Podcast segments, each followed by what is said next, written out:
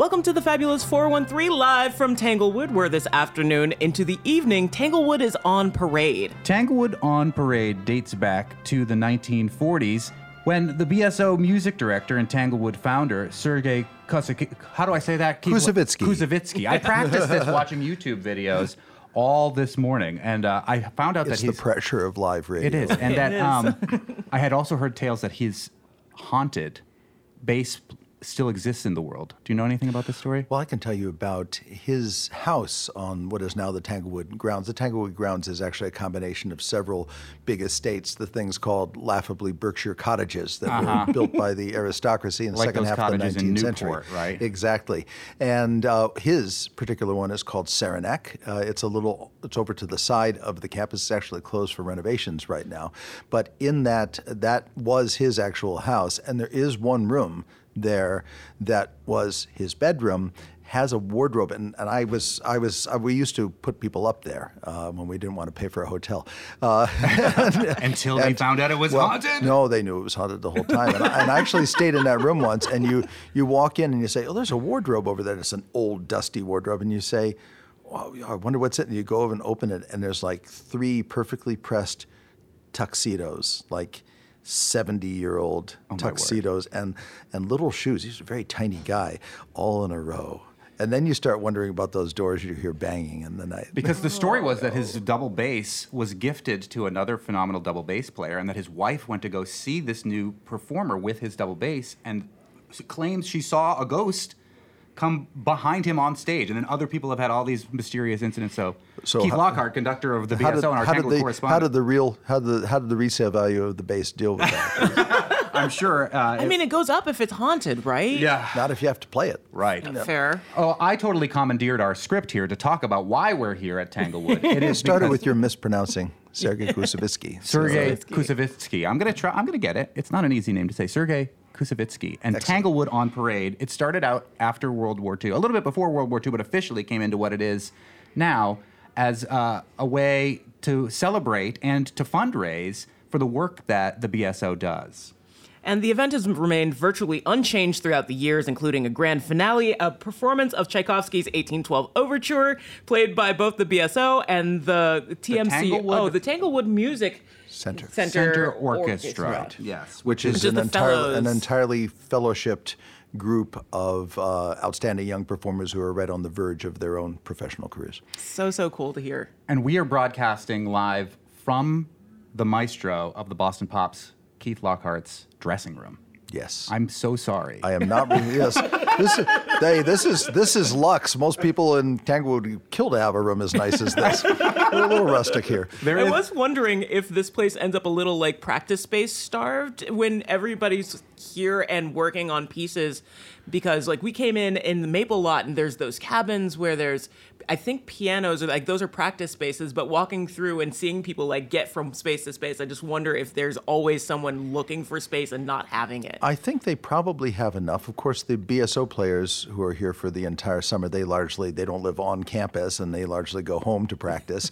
uh, and the uh, Tanglewood Fellowship program is actually very small and very exclusive. It's basically an orchestra worth, uh, plus uh, the vocal fellows, composition, conducting, and all that sort of thing. And the great thing about the conductors and composers is they don't need practice rooms.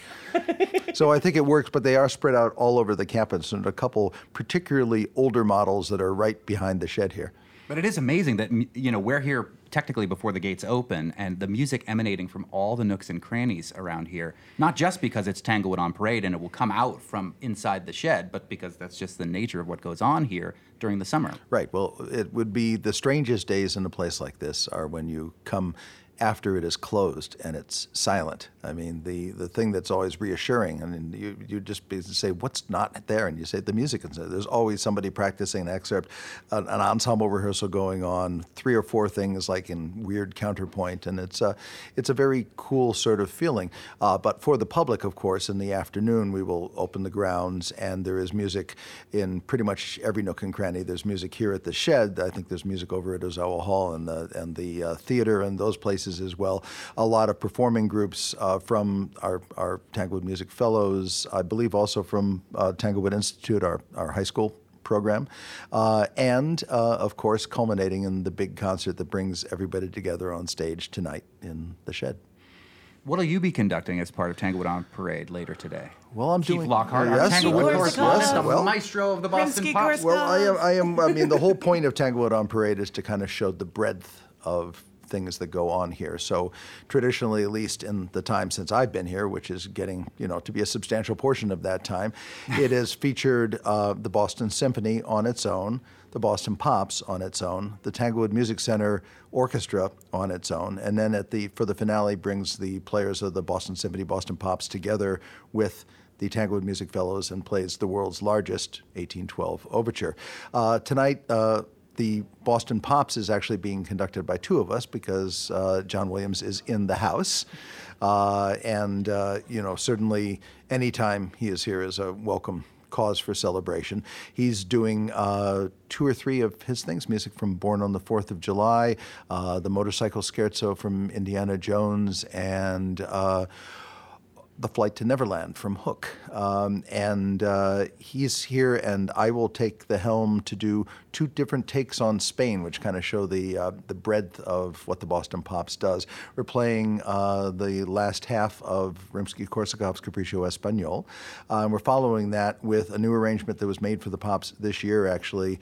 Amazing uh, jazzy, jazz arrangement, really kind of hardcore jazz of Chick Corea's Spain, uh, which is a very virtuoso. I mean, for a whole orchestra to play, you you know the piece, you know, is is really is really something, and uh, so it really shows off. I think the virtuosity of the orchestra, but also I thought I thought getting two takes on Spain hundred years apart was kind of fun. That is really fun. I love the work that you've gotten commissioned for the pops to bring here has been really interesting from the Chick piece to Ragtime earlier in the season. Is that like it? What pieces are you excited to bring to the pops, even if you're not doing them right now? And I swear we'll talk about the things that you're actually doing this summer. Oh, you mean in the future? What pieces are we? Uh, I mean, there's there's always a wish list, uh, and we're always looking for things that convert well to the world of symphonic music. Not everything does. I mean, it's I've, I've always said that we we try to only we, we do try to play the world's widest variety of music that an orchestra plays, but we try to play music that brings that either we can bring something to or that brings something to us or both. But you know sometimes it's just like no that's there's really no sense. And even if even if people would like us to do that we kind of resist that because we want the orchestra to sound good at the end of the day. Now this is uh, going on uh, it was great bringing ragtime here. We we uh, did our Boston premiere, we actually commissioned it, but we didn't perform it first because of because of COVID, which is it's just a, you know it's a, that's a tagline these That's days. That's not the composer 'Cause we were COVID. talking about Yes, earlier? Because of COVID, yeah, that's that's, Sha- that's Shostakovich. It's very close, uh, and the. Uh, uh, which is a concert version um, of- of ragtime, um, uh, stripped down from its huge size enough that it can be contained on the concert stage with an, with a full orchestra, beautiful orchestration, an amazing, timely story that uh, I think is more relevant now than when the show premiered in 1998. It's really very affecting and in some ways even difficult to watch, knowing what we've been through even in just these last few years. Um, and uh, going on this summer, uh, I, I come back. Uh, the BSO will not be here because the BSO is going to go to Europe on tour, and I'll be here with the Boston Pops, the same Boston Pops you heard on the 4th of July, uh, playing uh, two concerts at Tanglewood on the weekend of the 26th and 27th, I believe. Uh, one of them is um, Harry Potter uh, and the Sorcerer's Stone, the entire movie shown in high def with the orchestra playing the entire score. It's an incredible score and really, really hard. It makes the Star Wars movies seem, seem easy, actually. Uh, and uh, on Saturday night, the 26th, and on the 27th, we're premiering a, a new program that is actually a program we're preparing to take to Japan. Uh, it's called, it was, uh, I'll, uh, I'll take credit for it and hope it comes out okay. It was, uh, it was my idea was uh, to try to tell the whole story of Star Wars. I mean, you, you know, as a bar bet, try to get anybody to actually tell you what happens in Star Wars from the beginning through the end. Don't get us You know, going. don't leave don't leave anybody out now. You know, it's it's sprawling and convoluted to, uh, to to say the least. So I said, what if we could use music from all nine Star Wars films? Because John wrote the whole the, score to every single one of them. and uh, use a narration, uh, kind of a you know upbeat, fast, witty sort of narration, you know, like a horrible histories sort of thing where you just rush through the and uh, and and tell the story. Uh, and so it's called Star Wars: The Story in Music, and it's going to premiere um, on the 27th at 2:30 here. We'll do it in September in um, in uh, Boston and Symphony Hall, and then uh, we're taking it on tour to Japan, where the narration will obviously be in Japanese. I think that's amazing. I think I can't I, wait. can't wait. I kind of want to see it in Japanese as well. I I'm worried right? about I'm worried about that too because of course to keep these things tight, you you anticipate closing lines of, of of of narration, so you just flow right into the thing, and all I can imagine is getting to the end and going. Oh, I'm trying to think of the syllables at the end of the last sentence. it'll it'll end in des. That is Boston Pops conductor Keith Lockhart. Maybe Desne if they're being Yes, really yes, yes, colloquial. yes. Oh, see, Or if they're asking a question, des ka. Uh, you should do the rest of the interview in Japanese. No, that would be oh. terrible. It would be short. Yes. We are live in Keith Lockhart's dressing room at Tanglewood in anticipation of Tanglewood on Parade. This is the fabulous 413 live from Tanglewood. We're all really excited. And you've mentioned these incredible scores that John Williams, who is somewhere in the building, um, has created. Uh, and you, of course, took over the baton for the Pops from John Williams. He is the second most Academy awarded uh, person of all time. He's arguably one of the most important musicians of the entire 20th century. He's probably the best known composer living. Uh, Yeah. I did my thesis on him. Cool. Oh, you should be doing the rest of this interview then. well, we really should chase him down then so you can say hi. no, I will fangirl out. It will not be okay. we will all Oh, there she fainted again. Yes, we'll all fangirl out. But is it? I'm sure over the years you've been conducting the pops now for the 28 years. 28 years. I actually the first time I met you was 28 years ago backstage at Great Woods in a very it was more of a meet and greet situation. That's but cool. Were you 15 at the time? Yeah, I was actually. I was in the high school band Thanks, and man. went as a high that makes school me feel really trip. good, by the way. you're, only, you're only 18 at the time.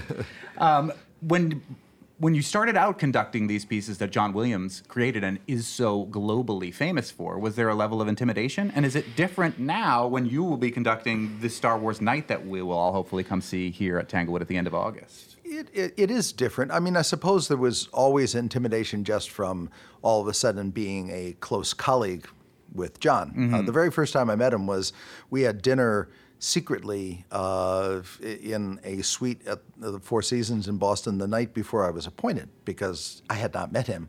And they, because uh, as usual, he didn't have anything to say about the picking of a successor, and they thought we should know each other because he is still, of course, on the conducting staff of the Boston Right. Pops. He's our Emeritus. emeritus conductor. Uh, and we had a delightful meal, and he was just very warm and very kind and, and all that sort of thing. But, uh, you know, every now and then it couldn't help escape my mind. It was like, uh, that's, that's John Williams over there. Uh, So glad to see that happens to you. and he would, well, and he was uh, arguably even less John Williams then than he is now. Now. Yeah. I mean, that was, you know, uh, it was it was obviously after uh, Star Wars and Indiana Jones and lots of things, but you know, his his legend has cemented over these years, and I think he's, you know, one of the most prolific and certainly one of the most creative and causatory film composers to ever live, maybe live, maybe even the most, and uh, still doing miraculously very well at 91 years old, and uh, and still composing. You know, still talking about his next project. I really think that's his secret. That's his fountain of the youth. Is fountain of youth is always having another great project to embark on.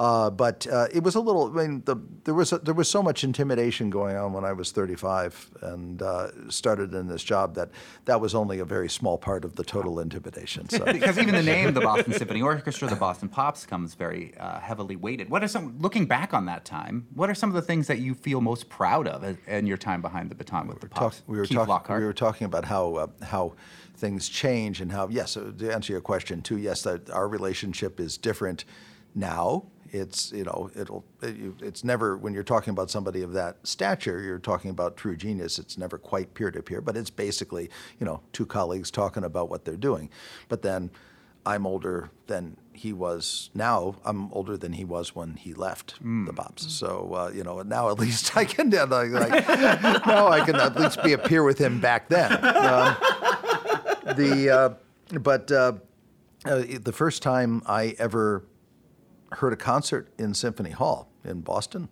I was on the podium. Wow. That was the first concert I ever heard there. I had auditioned in that space for Tanglewood and stuff like that, but I had never heard a concert there until I was like, and all of a sudden I is one. You know, it was, a, uh, it was that was kind of funny. Cer- certainly, I think you know what what I'm most proud of is trying to shepherd the pops through a time that has, I think, unprecedented change in entertainment in society in this country in the methods of distribution and dispersal of product. Uh, you know, the world is very, very different from where it was. It's arguable that when I came in in 1995, we were still, you know, stuck a little bit in an analog world that was rapidly becoming digital, and our audience was aging faster. I mean, they all, your audience always ages, but it was aging faster than we should have allowed it to by that point. And we tried to do a lot of things to to continue to broaden the spectrum, but not only that, just to make it apparent to people that we existed for lots of different age groups, and we were not just you know your grandma's PBS. Uh, band. Though, by the way, when I started the job, my uh, maternal grandparents were still alive, and I used to visit them in the home they were in in Hendersonville, North Carolina. And every time I'd show up, doors would open up and down the hall, and noses with walkers would stick their heads out into the into the hallway and go. That new conductor's here because Evening of Pops at that point was the gold standard Oh, it for is? over 70s viewing. You know, it's still the gold standard for anybody who loves sy- symphonic music, d- despite your age. but, it was but you know over the years i mean the the amount we've taken this orchestra out on the road i've toured with our touring orchestra the one going to japan uh, probably a total i've probably been out on the road with them about a year by this point, if you add the whole stuff up, uh, continuing to find ways to connect with people. I mean, in the same way that, you know, rock bands too in these days where it's no longer you make a record everybody rec- buys the record and you tour in support of the record. More now it's people buy the record because they saw you live Yeah. it's really reversed and that's not the worst thing in the world i mean it's obviously you know for us in terms of income stream for recordings and it's not anything like what it used to be Especially not symphonic recording. no. well, my, you know, we just, I mean, you know, basically s- CDs now are, are souvenirs. I mean, you, you almost give them out just as, as brand, and, and what you try to do is get people to come to your concerts. And, and uh, you know, for, yeah, for classical, classical music, it's had a harder time making it over into the streaming world in a really vibrant sort of way. So all those things are, are challenges we still have to face, which is why I, I can't retire yet, you know. Nor do we want you well, to. thank you for steering the ship anyway. we But I don't, appreciate I don't the think I don't think we've hit anything that is going to leave too big a hole in the boat yet. So We're speaking with Keith Lockhart, our Tanglewood correspondent for the Fabulous 413, live from Tanglewood in the Maestro's dressing room at Tanglewood on Parade. And we're talking about trying to or attract a younger audience. Does something like Tanglewood on Parade, where you're actually different enclaves of musicians, different quartets are out in the field, does, is that a way that is more interactive that does attract a younger audience? Well, I think it does in that it's uh, you know more than overtly. It's not like we program trying to get to a younger audience, but it's basically it's a big community event. I think one of the things that prompted Tanglewood on Parade in the beginning was an idea of making the people of you know Lenox and Stockbridge and the area around here feel invested a little bit in what went on in Tanglewood. It's too easy to think of these places as you know kind of walled enclaves where super serious uh, those people from the city come and study music and stuff. And it's not you know and you need to be reflective of your community. And i think the idea that we you know all, most of the events here are free during the uh, the day too. So it's about getting people out. And i think when that kind of thing happens you get a lot of people not just younger people but people who are, who are not part of this world uh, coming, and a lot of them bring their kids because it's a really great, relaxed way to experience music. And you're also seeing a lot of younger performers, so you have that kind of resonance and connection. Uh, yeah, I mean, it's you know, it's it's been you know, it, we we all we all gnash our teeth about younger audiences, but uh, what I like to tell people is there was a critic named Philip Hale who was the the most important critic in Boston around the turn of the century into the first decade or so, the 20th century. And there was a great uh, article that he wrote where he said, if we don't do something about this aging of the audience, classical music audience will be totally gone by you know, 1925. Something like that. and so you realize that's always the concern, and and to some extent you accept that. I mean, in terms of you know, it is it's like you know your your 21 year old aren't on aren't big on you know Saint-Émilions on Bordeaux and stuff like that. You know, that's you were missing out. Uh, yeah, exactly. Merlot. But you know, people people start with things, and if they're curious and interested, they develop tastes and and they and they move toward those things. But what we need to do is keep renewing and keep putting it out there so people can have the opportunity to experience. And that's one of the reasons that you know so much so much death of good school music programs is one of the biggest problems with that because as I tell other people, you know, I probably would never ever go to a Red Sox game if I hadn't played Little League mm-hmm. because I just don't think I'd get the point. right. And the same thing's true for this. Participation is what brings uh, brings you the next generation of, of real of true fans.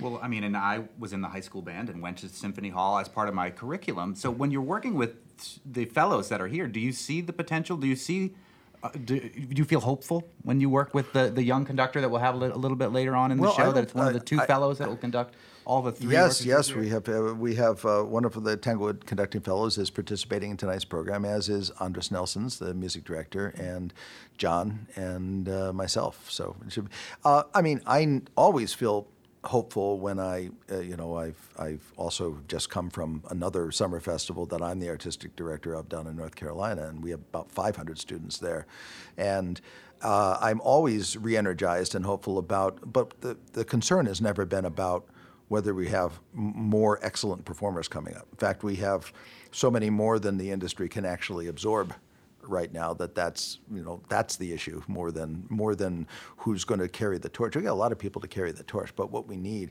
is people to follow the torch. Mm. and uh, but what I do see that makes me hopeful in younger uh, players, even the younger players. I'm you know I'm now old enough to be uh, the parent of some of the members of the BSO, um, and uh, the the people we've made almost to a person, the choices we've made of new players in the orchestra in the last decade or so um, have much more of a eyes open kind of view of what their job is in terms of, uh, of proselytizing, of being missionaries, of mm-hmm. going out and and uh, and supporting.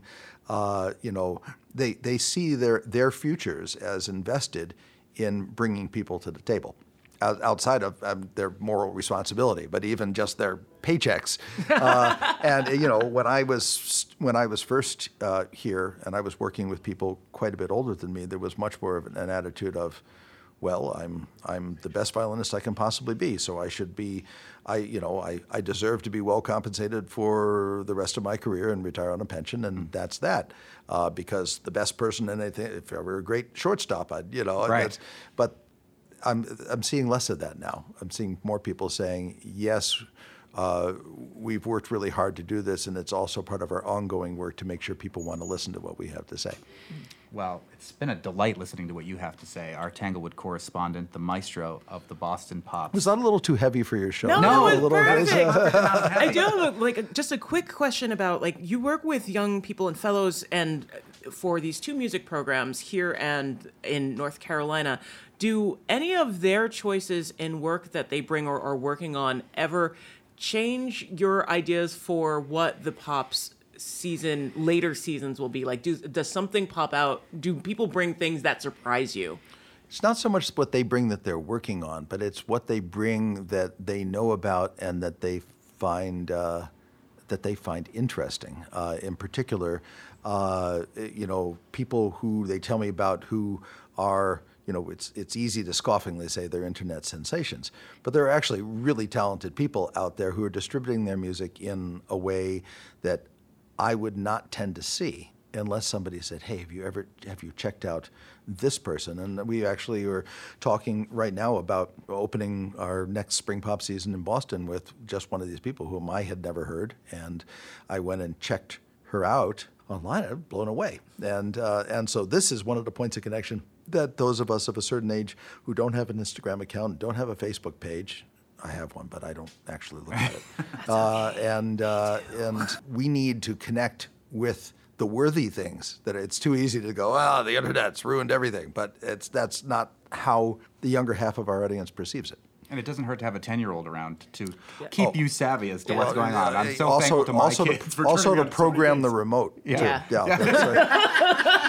that's right. Keith Lockhart, the Tanglewood correspondent for the Fabulous 413. It's always been a pleasure. I can't wait to see you from the shed later tonight with John Williams and Andris Nelson and more. Thanks. It's great to see you guys here. Welcome to Tanglewood. Thank you thank for you so letting us take over your dressing room. We need to kick you out of your own dressing room. so Oh our- boy. You've got you've got a meeting, and we've some, got more. some people. guest you are. Can I take your sign with you? Yeah, yeah, sure. Take the Fabulous 413 sign. We'll make another one.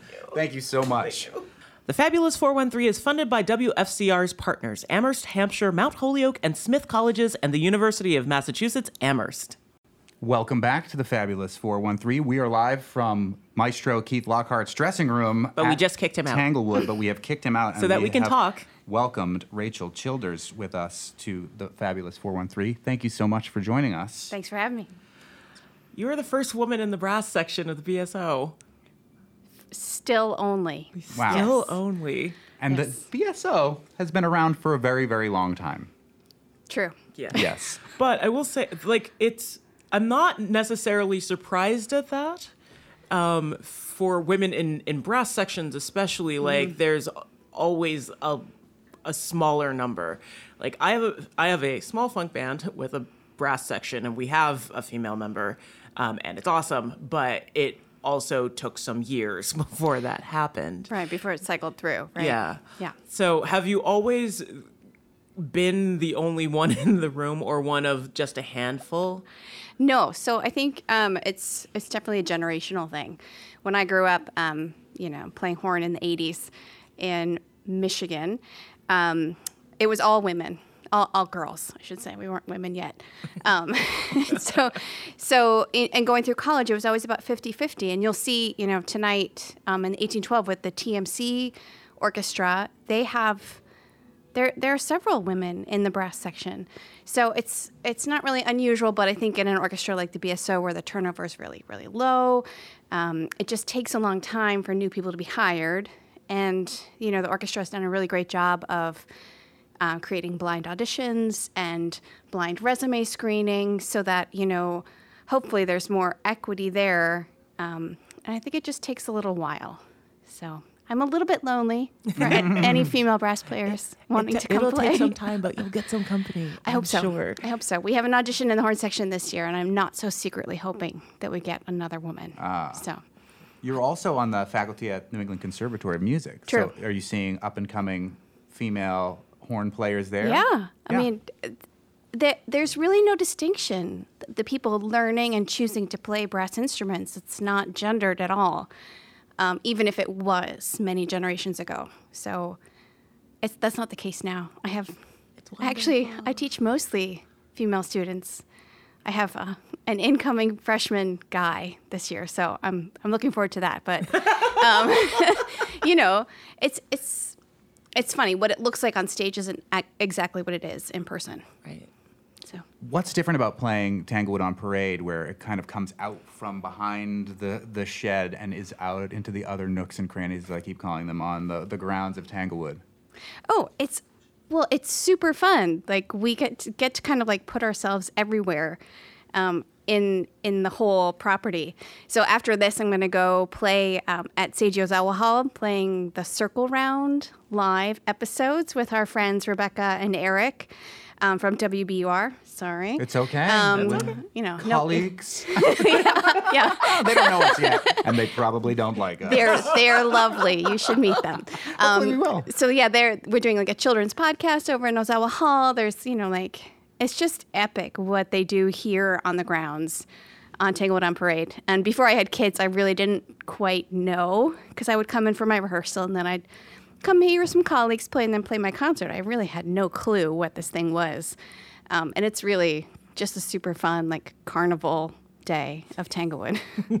Do you? Does it feel different to interact with the audience a little more close up than when everybody's sitting in their seats I- and you're have- up on the stage? I have this picture in my brain of like families walking around and then just like small ensembles jumping out of the yeah, like bushes French horn is in the woods. and Oh playing God. like like chansons. I think you're having ideas for 2024. I mean, the jump out ensemble. yeah, it's like an immersive theater experience. yeah. surprise chansons, just like But does it mm-hmm. feel different to interact that close to an audience as opposed to being far off I, on the I stage? I think so, and it and it's it's more fun because I think people get the entire picture of what happens here and what goes on.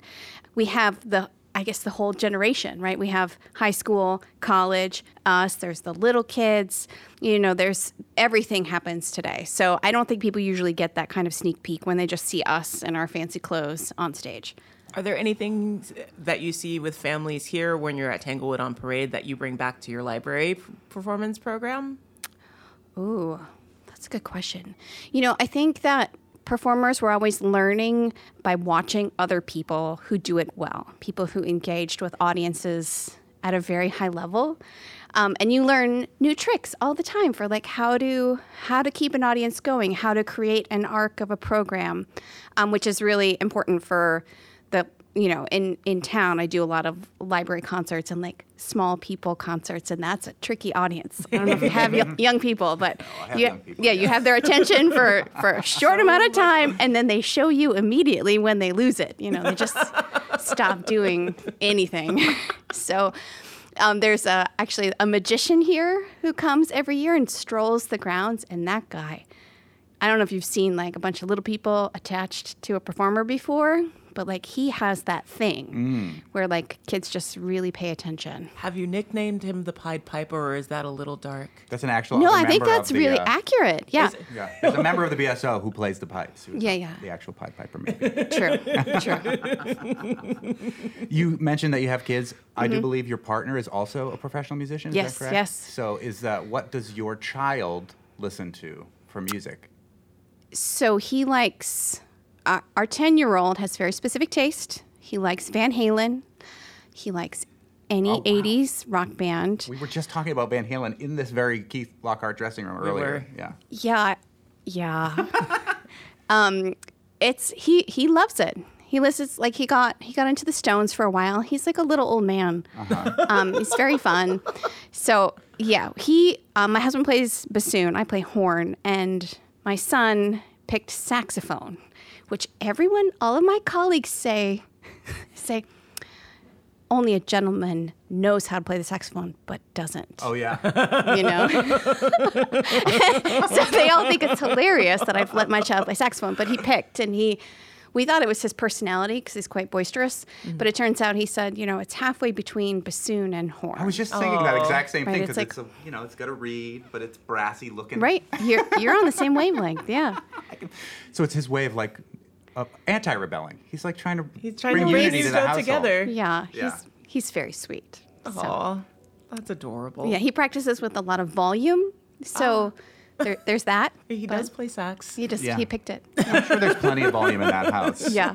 We're speaking with Rachael Childers, who joined the BSO as the second horn at the start of the 2011-2012 season, the first and, at the moment, only Mm-hmm. female uh, horn player in the Boston Symphony Orchestra. What are you excited to be playing at Tanglewood on Parade here today at Tanglewood? Ooh, um, let's see, tonight. So there's this really great new arrangement of Chick Corea's Spain that we're doing with Pops that is like very, very tasty. it's really fun. Um, we just started, did it in the hall, um, and now we're doing it again. And then, you know, John Williams is conducting, and that's always amazing. You, it doesn't ever get old. Really, that's the, what we were kind of asking Keith Lockhart too. So uh, you are fanning out while John Williams is there conducting. You know, we're professionals, so you know we like we put on the game face, and then afterwards, go around a corner and are like, yeah, exactly. Yeah. It is cool, you know, because there are a lot of people in the orchestra that are still around that were here when he was the conductor of Pops, mm-hmm. and you know, you feel a little jealous because he's got very special relationships with these people, and they're you know they're friends. Mm-hmm. right. It's super cool to see. Oh. Is there a John Williams piece that you will be playing that you're particularly looking forward to? We know he's doing something from Hook tonight. We're doing something from Indiana Jones. Are you part of the Star Yeah. Wars stuff that went on over the weekend or will be going on later this yes, summer? Yes, I played um, the film night concert last weekend, Mm-hmm. which as a horn player is a blow. Like you, you need ice cubes and ibuprofen Yes. after Wow. you're done with that night. Yep. It's really serious. Um, so fun. I love calling it a blow. I love Yeah, this sorry. it is. It is a real tough concert, um, but always really, really fun. And as horn players, you know, of course, like we've known all of these tunes forever and ever and ever. They're like embedded in, you know, what we wanted to do. Um, especially, we got to do Jurassic Park this weekend, which was like for me, that was, I think I was 11 or 12, and that was it. Yeah. But then tonight we're doing two of the very, very fast ones that like you kind of like have to hold onto the, your chair to get to stay with it. Um, so hopefully it'll go well for us in the horn section. Hopefully, it won't be such a painful a blow. No, no, no. It's very short. It's Yeah. hard and fast, and it's over very quickly. Before Like we, most scherzos. Yeah, yeah, yeah, exactly. before we let you go, when you know you've talked a lot about loving the music of John Williams Mm-hmm. beforehand, about loving music and the Boston Symphony Orchestra, where we are here at Tanglewood, their home, their summer home, and Keith Lockhart, the maestro of the Pops' dressing room with the fabulous 413. What when you were accepted as a member of the BSO, what what did that feel like? uh, surreal. Surreal. This is a, a destination job for all of us. So um, I think anybody, when you win the audition, it doesn't quite feel like the thing. It feels like you had the dream that you won the lottery ticket, but it took a while um, for me to really understand what this was. So, um, you know, auditioning is like an epic journey, and it mostly is failure for many, many years. You know, So don't give up, people listening. yeah, it's a it's an exercise and like picking yourself up and just just keep on going. Um, so this was like uh, I don't even know how many auditions 40, 50 somewhere in there Wow. that you take before you get these things. So I had the experience of I won this audition and then I thought, well, I just bought my new audition luggage. Like what am I going to do? I finally found the right bag. Because you didn't do 40 or 50 when they go auditions for the on pop for, for the no, BSO, no, no. It's going all, around the country. Yeah. You go where there's the opening. Yeah. You know, and there's a handful of openings every year. You just mm-hmm. never know where you're going to end up. So, you know, my husband and I are not from the East Coast. You know, you just move where the job is. Right. So now it's home, but And does your husband play with the BSO too? no, he teaches. So he uh-huh. teaches at BUTI over the summer. Oh, so we're all out here together. You know, the kids go to camp. It's just a mess. Last summer, we tried to get by with one car and an e bike. oh, And that was a hot mess in the Berkshires on the hills. yes. There was one day where we forgot to charge it, and it, the e bike would make it to Tanglewood and back one and a half times. And I was at Tanglewood after one and a half times. And I went down the mountain and then had to go back up. And I was. I got home and I said, "We're having two cars next summer. this is not this is not happening again. Love the e-bike, but Does it feel like a camp atmosphere though, with you and the rest of the, the musicians in the orchestra being out here for what is um, uh, essentially the BSO summer camp? It, I think that's a really good description. Um, yeah, because you know all the families come out. Um, you know, we get to see each other in a different way than we do during the year. You know, a lot of people think that playing in an orchestra is like having a family, and it is because you don't you don't get along with everybody. You uh-huh. know, you have different views. You know who to talk politics with and who not to. But then in the summer, you get to see each other and see your families and, you know, hang out on the big lawn together. We also have a beach. You know, it's like our it's like our gathering point where everybody knows each other. It's it's a magical thing, I think, especially for um, people with young kids. It's it can be really fun if you like the the country. So cool, cool. Rachael Childers, who joined the BSO as the second horn at the start of the 2011-2012 season, is still the only female member of the uh, brass section. But that's until this horn opening happens, Yeah. and Yeah, who but knows? We got high yeah, hopes. we're putting that out there. Thank we you for giving Yeah. us a glimpse into uh, what goes on with the musicians here at the BSO and the Pops at Tanglewood at Tanglewood on Parade, live on the Fabulous 413. Thank you so much. Yeah, thanks for having me. No problem. Coming up, Armand Birk, one of only two conducting fellows selected con- to conduct both orchestra and smaller ensembles here at Tanglewood. You're listening to the Fabulous 413 on E NEPM. The Fabulous 413 is funded by PV Squared Solar, a worker owned cooperative and certified B Corp celebrating 20 years of providing solar energy solutions. PVSquared.coop. The Fabulous 413 podcast is funded by Northeast Solar, helping customers make the switch to solar for savings, energy security, and tax incentives. Learn more at northeast solar.com. You're listening to the Fabulous 413. I'm Monty Belmonte. And I'm Kaliis Smith. And we are joined by Armand Birk, who is from Victoria, British Columbia, and has won a prestigious uh, honor by being one of only two people that is going to be able to conduct, well, two fellows, I should say. I mean, they'll let John Williams conduct whoever he wants, I'm sure. but you are a younger person who is here, who is studying, and who's going to be conducting um, which orchestras, Armand? The Tanglewood Music Center Orchestra, uh, mm-hmm. which is made up of all the fellows here, mm-hmm. and then as well as um, a lot of chamber groups made up of the fellows. about how many fellows? I think this year the numbers are, it's in the neighborhood of 130, including uh, the two conductors, two librarians, some singers, and then the whole orchestra. That's a large. That's a large amount. Yes, even for an team. orchestra, that's a giant amount of people. Yes, yeah. And you only started reading and writing music in the past ten years. Yeah, I came to music very late in my life, um, so it wasn't until I started university that I even you know, in my in my first year of university, I took that music 101 course, you know, where you learn how to read the notes. For your arts credit. Exactly, yes.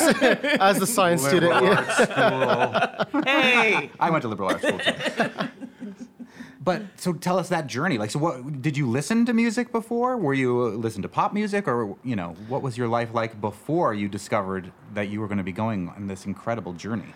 It was, I guess, a little weird in that um, I did play in the middle school and high school bands as a jazz bassist, but I sort of cheated in that I didn't know how to read the notes. I just memorized which finger went where, and I had a good sense of the groove, so mm. I would just kind of go with it.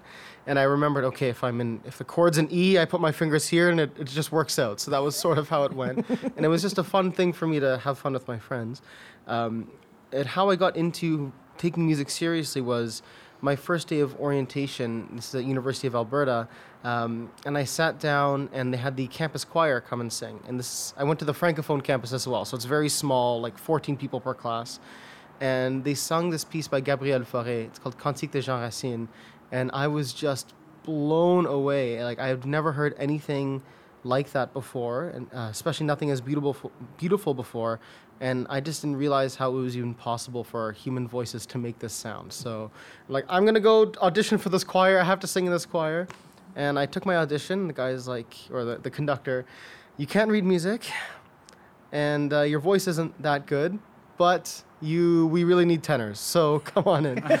um, and after the first semester, because it was at a small campus, we could take a minor in music. And he said, Why don't you do that? Take some voice lessons. And I think your voice could actually do something. I'm like, Okay, this is exciting.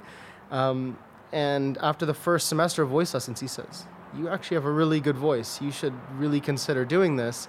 Um, and you know, if you do a minor in music, um, there's this conducting course that you can take. And I just went home that summer thinking about what conducting was, what it meant to actually do that. And I was I was up all night, every night, thinking about it. And I decided I have to do this. So the next year, I did some intensive study and I auditioned as a voice student, and I was accepted into the program, and sort of went from there.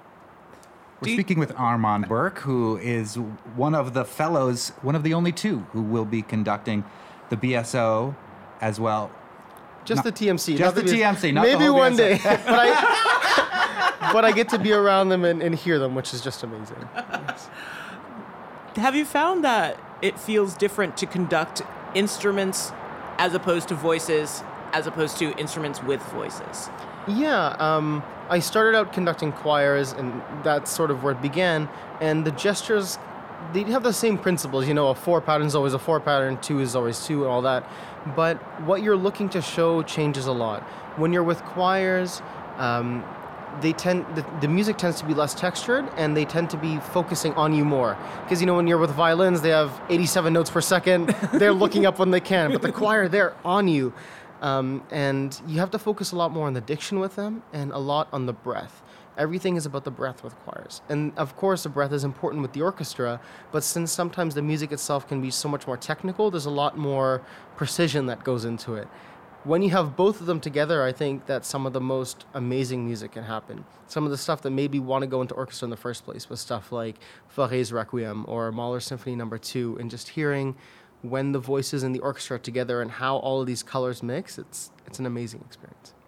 It's interesting to me that you went from not reading music to having to read a score, which is reading all the music at the same time. Zero to sixty in Wait, very it's- short it's period of time, like 60. past sixty. Yeah. Uh, can, are you also playing music now on an instrument besides voice? That uh, And besides bass. yeah, I wish I still played bass. Uh, I wish I could go back now and, and do that, but um, we, you know, as part of school, we do a little bit of piano, and I am by no means a pianist. I can sort of fiddle around and teach myself scores, um, but Enough to get by is what your music program teaches There you we when go. piano is not your your instrument. Yes. So someone who studied guitar. but uh, singing i did a lot of singing in choirs and in quartets and stuff like this and what's interesting is when you start to learn music as a singer first you get used to scores because in a choir you always have all of the parts in front of you so you kind of build this awareness of what is everyone else doing? How does your part fit in? So getting to scores in that sense wasn't as difficult but just being able to actually read what's on the score other than these are pretty notes everywhere was a long challenge because i was doing my intro to music course at the same time that i was doing intro to music theory and history and oral skills. So as I'm trying to still remember, okay, this is a C and this is a D, they're asking me to identify Neapolitan six chords. I'm like, okay. are those ones that have like chocolate, vanilla, and strawberry? exactly. Yeah, yeah. People tend to like them a lot. uh, Armand Birk, who is uh, conducting here as in an honor, uh, one of only two people who will be uh, conducting as one of the fellows, and you are here with other legendary conductors. You're here with John Williams. we are currently in Keith Lockhart's dressing room, where you can hear the throngs of crowds outside, or it might be the rain on the It's shed. the I don't know what it is. it could be. that I, is am going with I'm going with throngs of crowds outside. which Maybe we- it's both. Yeah. What What do you feel like in the time that you've been here, observing them or even working with them? Something that you will take with you forever going forward conducting. I think I've had a lot of uh, emotions since I stepped on these on this campus, and I remember the very first day we were all sort of um, put in Ozawa Hall for an orientation, and I just sat there and I was kind of zoning out in the orientation because I just started to think of all of the concerts that have happened in that hall, and that's even the the you know the, the younger hall. And then when I came to the shed the first time, I made a very grave mistake, and I was about to conduct Mother Goose Suite, which I love this piece, but it starts very soft and, and slow. And about two minutes before I went on, I started to think about all of the conductors I was going to meet this summer and all of the conductors who have ever been on that stage, and my pulse just went through the roof. And so I get up there. That was the fastest the orchestra has ever been. yes. Um, but you know, I've, I've met so many amazing musicians and conductors this summer, and I've learned so much about um, discipline in self as a conductor and how to really um, change what you're doing and be as specific as possible to make the musicians play their best. And you know, a lot of people have different opinions on what a conductor does, but for me, I think that we're there to help the musicians really speak as not just I play in this orchestra and I'm part of, you know, I play my part, but each one speak individually and make a cohesive collaboration. Um, and so just watching how all of these amazing and famous conductors do it in their different styles is just very inspirational.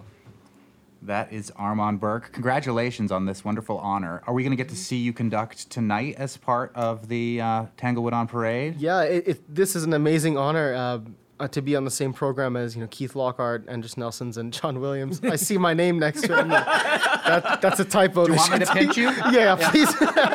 Um, but I'll get to conduct uh, Ravel's Bolero, which is I'm psyched. People love It this is- piece. Look, We the- heard you conducting I, it before. I've Oh, been defending this piece. Someone like I mentioned earlier, that this is one of my favorite pieces, and they're like, "Ugh, "Why?" But I like, love it too. There's such great build in that mm-hmm. piece that when it gets to the release of the end, it is such a big, wonderful breath. Mm-hmm. Like I will defend this piece. I love Ravel in general. His piano works fantastic, mm-hmm. but like there's something special about Bolero. So I, when I saw it on the program, I was psyched. I can't wait to hear you conduct it. and I was it, it was really touched last night because we I did the piece as part of the TMC Fellows Orchestra, and um, someone came up to me after the concert. Her name was Mariam, and she said that she usually doesn't go to classical music concerts, but she came specifically to hear Bolero because um, her mother a few months ago had a stroke, and when she was in the hospital, she introduced her daughter to this piece of music, and they were listening it, to it together, and it was a great memory of connection to her mother.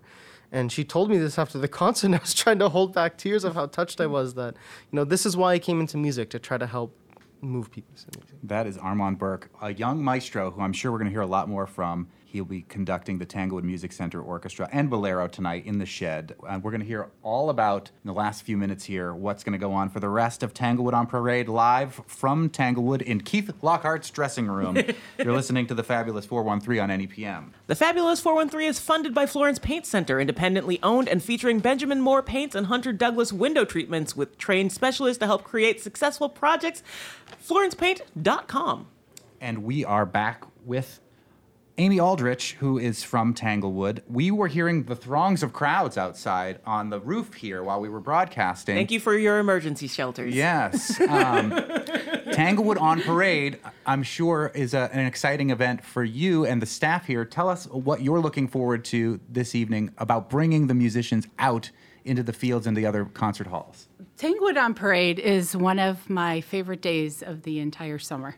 It really is an awesome way to just showcase everything that Tanglewood offers and is about and get people involved and bring the music close to them and the fun and the events. And it really is, you know, there's something for everyone here. There's something for kids, there's something for, you know, younger people if they want to do the activities that we're offering, like lawn games or Tanglewood temporary tattoos. Face painting, I saw. Uh, face painting. We have a mus- uh, magician. Um, we also have our BU Boston University Tanglewood Institute students, um, and they were out there, and it's always such an awesome thing to witness. Right as the gates are opening and they play the, the fanfares. Uh, sadly, they're in the back of the shed right now due to the pouring rain. I don't However, believe it. I didn't believe that was rain. That was fans. that is not going to, you know, dampen our spirits for this It day. just means you have to come in a little bit further to see them. That's right. That's right. And so everyone, you know, just really comes today to enjoy a whole day at Tanglewood. It's a special time. We don't often open our doors for this, you know, this long during a, an event with a concert. So there's a lot to offer, and people are just they're really excited to be here, and that's really making it fun. All the staff loves it. Our volunteers love it. There, there's just so much to, to see and do and hear, and it is a great way to experience Tanglewood today. I agree. What's the best testimony you've got from a fan who's come to Tanglewood on Parade, experiencing the music come out of the shed? I think really is that it's a journey. It, the whole day is a journey that you come and you see the younger students performing, the Boston University Tanglewood students who are high school students. Then you w- morph into the Tanglewood Music Center fellows. And by the end of the night, you have, you know, John Williams on stage and Andres Nelson's and what a way to end with Tchaikovsky's 1812 Overture. So it's a real journey for, for the There's so many people attendees. on that stage for that particular Absolutely. piece. Absolutely. and that's where we have to end it. But thank you so much, Amy Aldrich from Tanglewood. Thanks to everyone who's joined us today uh, from live from Keith Lockhart's dressing room, including the maestro himself. Thanks to Keith Matthew Lockhart. Erickson for helping us make this happen. And thanks to our director, Tony Dunn. Tomorrow on the show, we'll be talking to the new director of the Community Foundation of Western Mass and see how they are helping farmers who have been flooded out this season. I'm Monty Belmonte. I'm Kaliis Smith. We'll see you tomorrow on the Fabulous 413.